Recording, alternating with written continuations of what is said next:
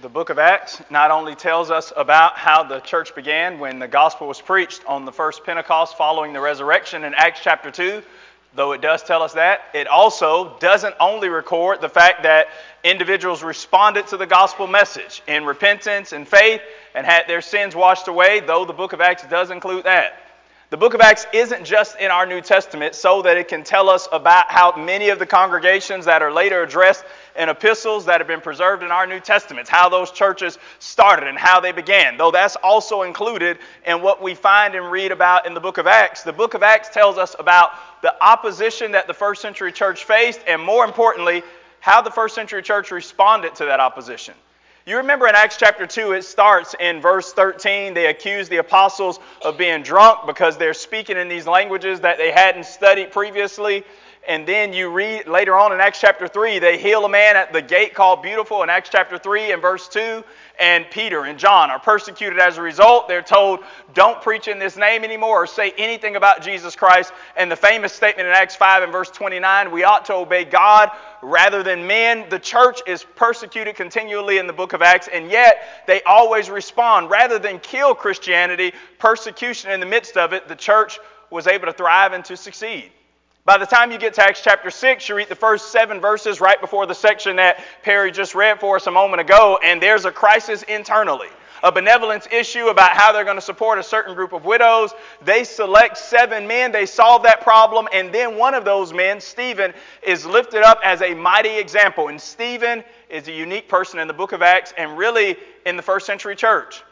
Stephen's the first person in the book of Acts to preach a sermon outside of any of the other, other apostles. So far, when you read the first five chapters of the book of Acts, nobody had preached except for Peter and John and the others. He's the first person in the book of Acts to be said to have done a sign or a wonder that we'll read about in Acts 6, 8 through 11, other than the apostles. Up to this point, the only people who had done miraculous signs were the 12.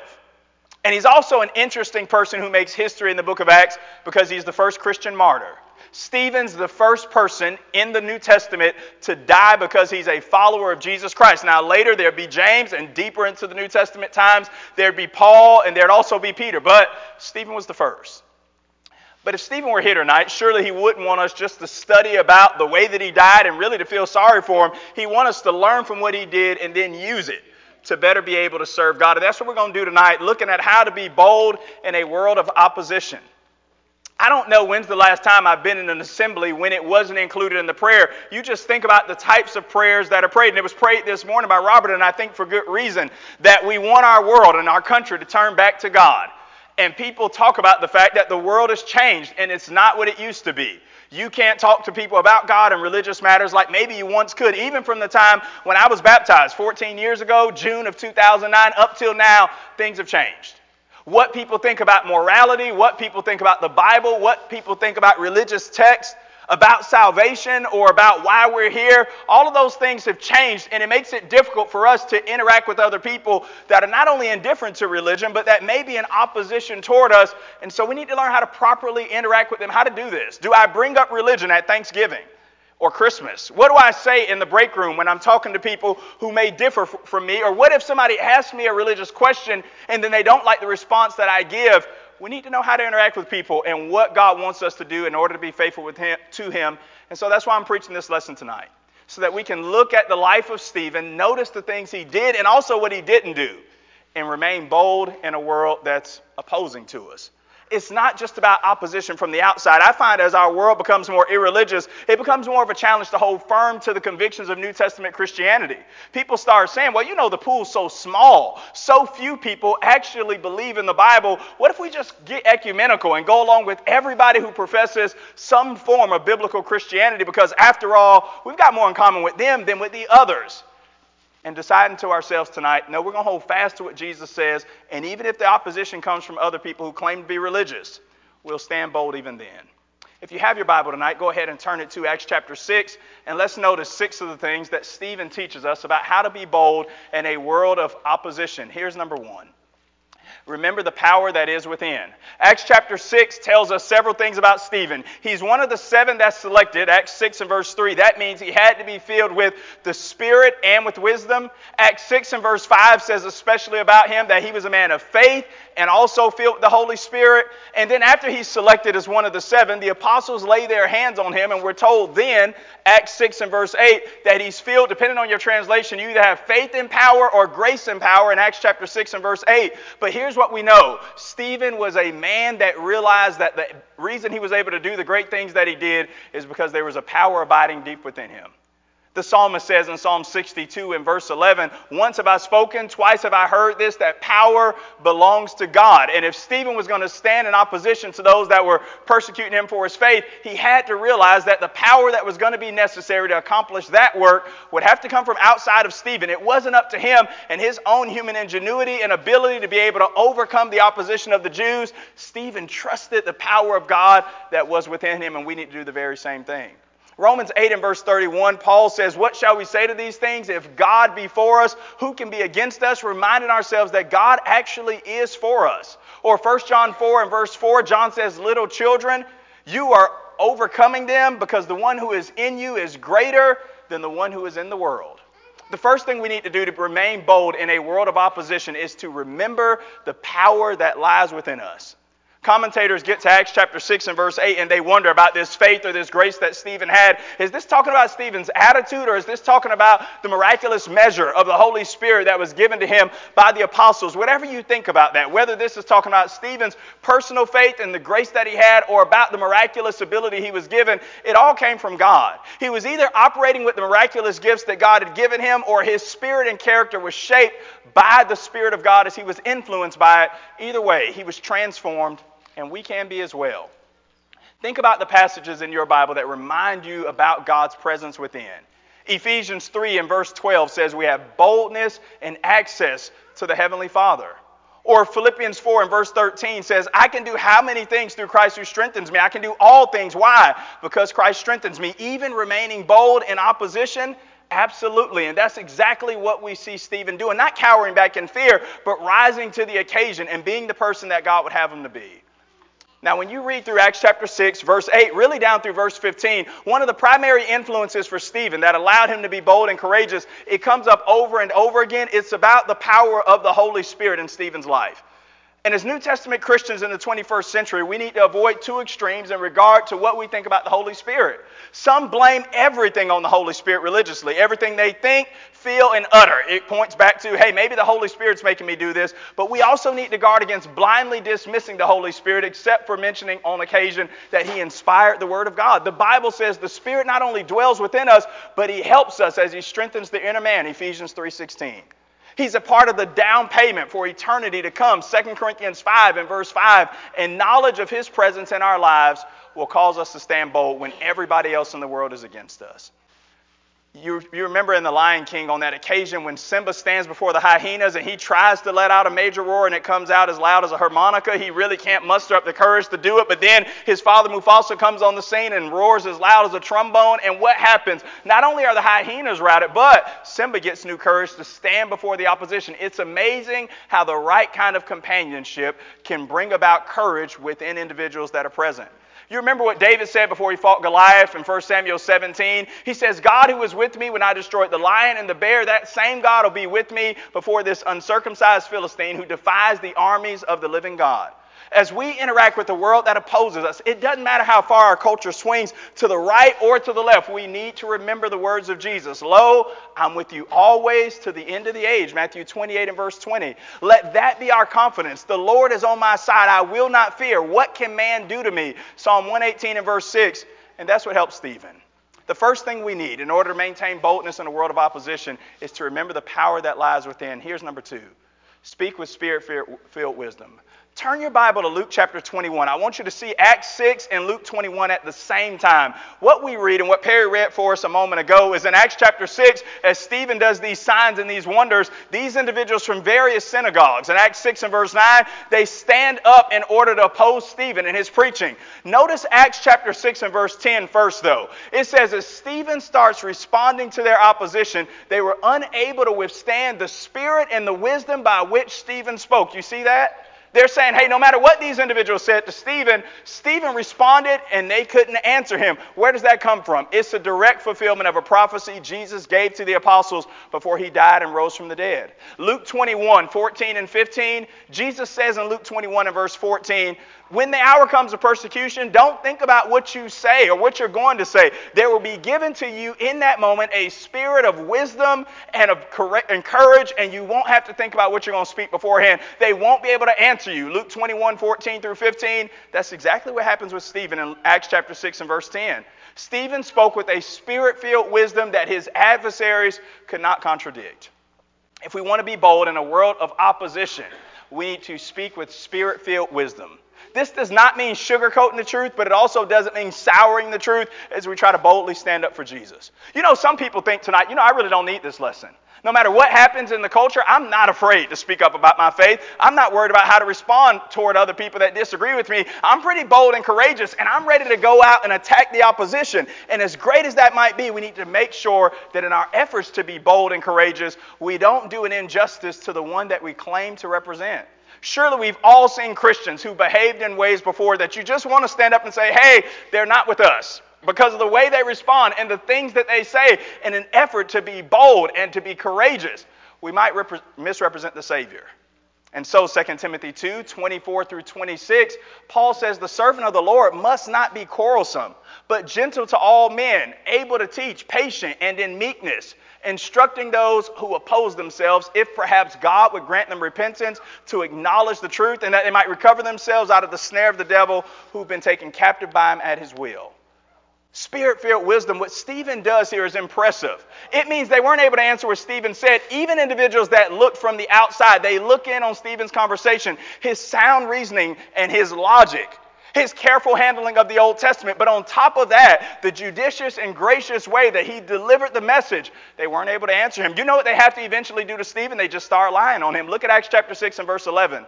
They say he spoke words against Moses and against Jesus in verse 12 down through verse 13 and 14, what they'll eventually say is, he claims that this Jesus of Nazareth, whoever he is, is going to come in and change the customs that Moses delivered to us. They weren't able to answer the wisdom by which Stephen was speaking, so all they could do is misrepresent him.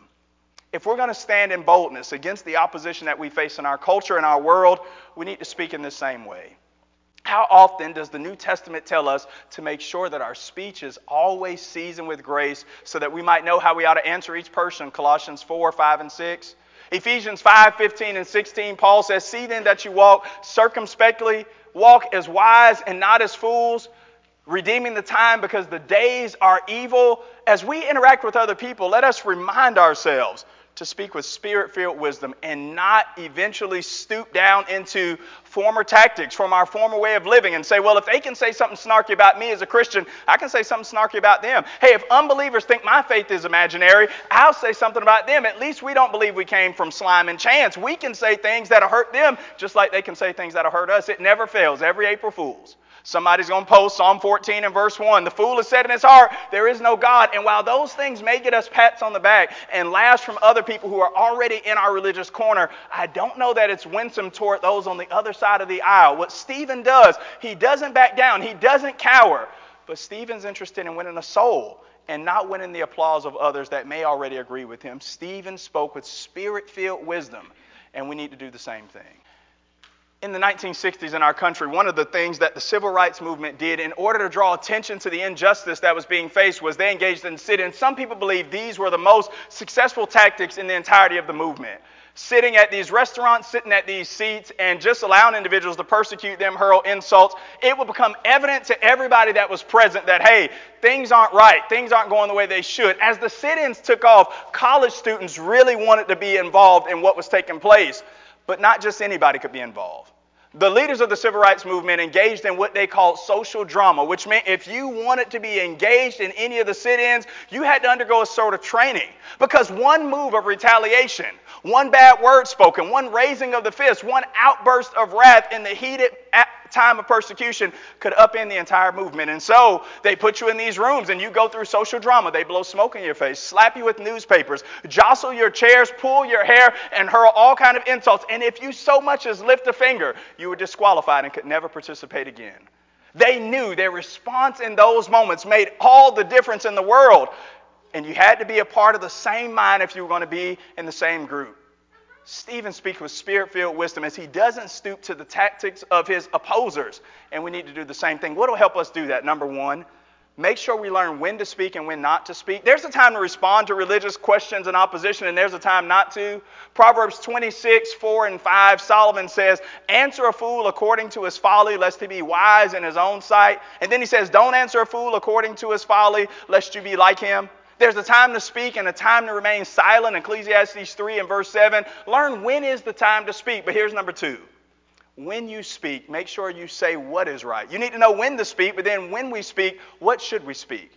James 3 and verse 10, James says, Out of the same mouth proceed blessing and cursing, my brothers. These things ought not so to be. We need to make sure our speech is consistent with what it is that we profess. Number three, we need to ask ourselves when we respond to opposition from other people, is this the way that God would respond? 1 Peter 4 and verse 11, Peter says, If any man speak, let him speak as the very oracles of God. That means our speech should mirror that of God Himself. And we need to be asking ourselves, is this how God would interact with this individual? What Stephen does is he speaks poised. He speaks with wisdom and also with boldness and courage. He doesn't back down, but he also doesn't give in and become like that which he ultimately despised. Here's number three boldness in a world of opposition means that we possess an in depth knowledge of our faith. Acts chapter 7, verse 2, all the way through verse 50. In Acts chapter 7 and verse 1, after they make the accusations against Stephen, the high priest says, Hey, Stephen, are these things so? And verse 2 down through verse 50 of Acts chapter 7, Stephen preaches the longest sermon in the entire book of Acts. As you read through the sermon, what you find is Stephen is at home in his Old Testament. He quotes passages like Genesis 12, 1 through 3, and Genesis 15, 13, and 14. He quotes Exodus chapter 3 and verse 6, Exodus 32 and verse 1. He knows Deuteronomy 18, 15 through 18, but even the prophets like Amos, Amos 5, 25 through 27, and Isaiah 66, 1 and 2. What Stephen's trying to show his accusers in this moment is he has not just jumped onto the latest religious fad that sprung up out of Jerusalem. Far from that, Stephen knows his Bible and he knows why he believes what he believes. And he stands before these individuals possessing an in depth knowledge of the convictions that he holds. And if we stand bold against opposition, we need to possess an in depth knowledge of our faith. Now, in an auditorium this size, a congregation of this size, there'll be varying degrees of knowledge. But here's what I want us to appreciate about this point. Do you know why you believe the things that you believe? Because in a world of opposition, when people start to press up against us, it won't be able, it won't do to be able to say, "Well, my mom and dad said," or "Well, the preacher says." Well, in churches of Christ, they've always said, no, we will have to be able to give a biblical answer for why we believe the things we claim to believe because we won't be. Sometimes we read the book of Acts and we wonder, what would I have done if I was living back then? And it's a good question to ask as you read through these accounts to say, what would I have done if I were Stephen or if I were Peter or James? But the reality is, we do a lot of the same thing we're doing right now. If our knowledge is shallow now, it would have been shallow then. We wouldn't die for a faith that's foreign to us. If we don't know the scriptures, we won't know what we should be fighting for. Listen to Paul in 2 Timothy 1 and verse 12. Paul says, For I know whom I have believed, and I am persuaded that he's able to keep that which I've committed to him against that day. Paul knew who he believed in, and Paul knew what he believed. And if we're going to stand against op- the opposition, we need to know it as well. Possess an in depth knowledge of our faith, that our faith is not simply handed down to us from other people, but it's personal. We own it, we embrace it and we want to delve deeper into it. Stephen knows his Old Testament. He knows how to properly handle the scriptures aright and also how to dispense it to other people. And we need to do the same thing. This means studying our own Bible, getting to know the scriptures for ourselves. You know, people will mock us in our culture now, and I think it'll only intensify in generations and in years to come. Do you really believe that God created the world in six days? You're a smart person. Don't tell me you believe that a man was swallowed by a fish and lived to tell the story. You don't believe that the entire world was drowned in the flood except for Noah and his three boys. And if we don't know why we believe the things that we claim to believe, we may shrink back. We may be tempted to compromise or give up those things altogether as maybe just stories having a moral benefit for us, but not based in historical and accurate truth. What Stephen knows is this Stephen knows that his faith is to die for. And that's why when they start hurling rocks at Stephen, he's unafraid. Philippians 1 and verse 21, Paul says, For me to live is Christ, and to die is gain. And as Stephen marches through the Old Testament, the thing that Stephen harps on is this this faith is not new. It's what the prophets promised long ago as God inspired them. More than that, it's the faith that God had in mind before the foundation of the world. Ephesians 1 and verse 4, 2 Timothy 1 and verse 9 says that God had the scheme of redemption through Jesus in mind before in the beginning God created the heavens and the earth ever happened. We need an in depth knowledge of why we believe what we believe. As our world becomes more biblically ignorant and biblically illiterate, Christians need to know what does the Bible actually teach? Because as we meet people that say, I couldn't believe in a God that did this, as we expose the scriptures to them, what often will happen is we'll say, We don't believe in that God either. You've received the wrong information. That's not the God of the scriptures. He's been misrepresented, mischaracterized. And then we get an opportunity to Ephesians 4:15, speak the truth in love. Here's the next one we need to make sure that we interpret the persecution properly. This may be the most important one for our time. Notice what happens to Stephen in Acts 7, verse 51 through 53. At this point, the preaching is over, and now Stephen is preaching directly to his audience, and it gets personal. Acts 7 and verse 51, Stephen says, You uncircumcised in hearts and ears, you always resist the Holy Spirit, just like your fathers did, so do you. But notice what Stephen does from verse 51 through verse 53. If you write in your Bible, underline these phrases. In verse 51, he says, You resist resist who? The Holy Spirit. In verse 52, he says, You always resist the prophets. And then he says, You resisted the prophets that told you about Jesus to come, and you murdered him. In verse 53, he says, Which of the prophets have you not crucified or killed? And then in verse 53, You rejected the law that was given to you by the disposition of angels, and you have not kept it. Now, listen, Stephen, in moments to follow these words, is going to suffer personally for his faith. But did you notice in verse 51 down through verse 53, he refuses to take it personally himself? Stephen doesn't say you, doesn't you don't like me or that you hate me or that it's personal. Stephen says, I figured you folks out. You don't like God. You resist the Holy Spirit. The law was given to you by angels, and you have a problem with the divine message, and that's why you have a problem with me. If we are going to stand against opposition and remain bold like God would have us to, we've got to make sure we interpret the persecution properly. Stephen doesn't take it personal, even though he's going to suffer personally for it. You remember when the people say, We want a king so that we can be like the nations all around us? What does God tell Samuel in 1 Samuel 8 and verse 7? They haven't rejected you, they've rejected who? Me, that I shouldn't reign as king over them. Beware of thinking that we're in some sort of culture war. And it's the conservatives versus the liberals, or the Democrats versus the Republicans, or the blacks against the whites, or the Americans versus the Chinese. It's none of those things. According to Scripture, it's the Savior against Satan. And though he does use many individuals, and though he does costume his efforts in many different ways, it's the same battle that marches us all the way back to Genesis chapter 3. And if we take it personally, we'll miss our opportunity to shine our light for Jesus. What Stephen does is he removes Stephen and he says, I figured it out. You have a problem with God. And as long as you're in opposition to God, you won't listen to anything I have to say. But he refuses to make it about Stephen. And so, as Christians in a world of opposition, beware. I'm not saying don't name the opposition. I'm not saying individuals that commit sin that we shouldn't call it like it is. But what I am telling you is interpret the persecution properly. What Stephen realizes is ultimately it wouldn't matter who was preaching the sermon, it wouldn't matter who was there. They were in opposition to Jesus and his message, and that made all the difference. In our time, we need to make sure that we interpret the persecution properly as well and realize that people that are in the darkness have their eyes blinded by Satan, 2 Corinthians 4 and verse 4, and they're not interested in the truth. But as long as we feel like it's us against them, we'll forget that we're involved in what the Bible calls a spiritual battle that doesn't use physical weaponry. In 2 Corinthians 10, 3 through 5, Paul says, The weapons of our warfare are not carnal, not fleshly, but mighty through God to the pulling down of strongholds and it's that that helps us to bring every thought into captivity and submission to Jesus Christ. In our world, when we're persecuted, let us remember to interpret it properly. Let us not make it about us versus them, but ultimately about them versus God, and God would have us to turn them toward Him. Here's number five focus on pleasing God. Acts 7 and verse number 56, Stephen looks up into heaven and he sees Jesus standing at the right hand of God. And then in Acts 7 and verse number 59, he says, God, into your hands I commit my spirit, and then don't lay this sin to their charge. What Stephen does is he makes his aim, makes it his aim to ultimately please God. Many people have drawn parallels between the way Stephen dies and the way Jesus dies, and for good reason. In Luke 23, you remember there are the false accusations against Jesus. There's the angry mob. But of course, the greatest parallels between Stephen and Jesus are the way they respond to the individuals that are doing them harm. What does Jesus say? Father, forgive them, for they know not what they do. What does Stephen say in verses 59 and 60? Lay not this sin to their charge. Same idea.